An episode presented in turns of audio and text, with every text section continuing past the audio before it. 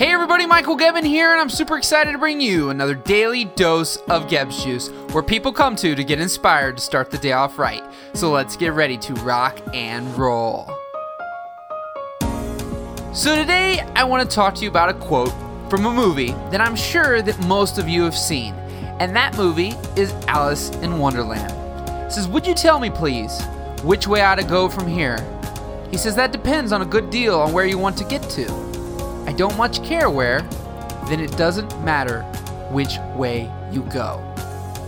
What's interesting there is for all of you out there when you're thinking today, just think to yourself, you know, when you're going, what do I do?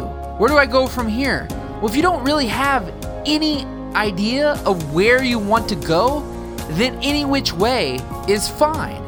And that's the thing. I hear people, I say certain things and they go, well, well, how do you do this? Or how do you do that? Or how do you network with people? How do you meet more people? How do you remove the negative?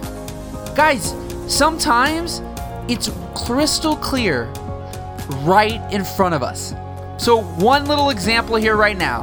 How do you remove negative people in your life? Let's just take Facebook for one single second. I just saw somebody post, um, you know, something up there about there's all these negative people and they're coming, they're like piranhas and they'll get you, you know. And the bottom line is, your Facebook feed, your Twitter feed, your TV, your radio, all these things, you have control. So, yes, it is as simple as clicking ban. It is as simple as not watching that show. It is that simple. Now it's just do you do it? And so, guys, really today, the simple thing is, is just to realize that you do have that choice. And so when you don't know what to do, doing something is better than doing nothing at all. And sometimes that answer is right in front of you. And I hope this isn't too much of a riddle today, but my friends, you know what I mean. So go out there, rock the day, and we'll see you tomorrow.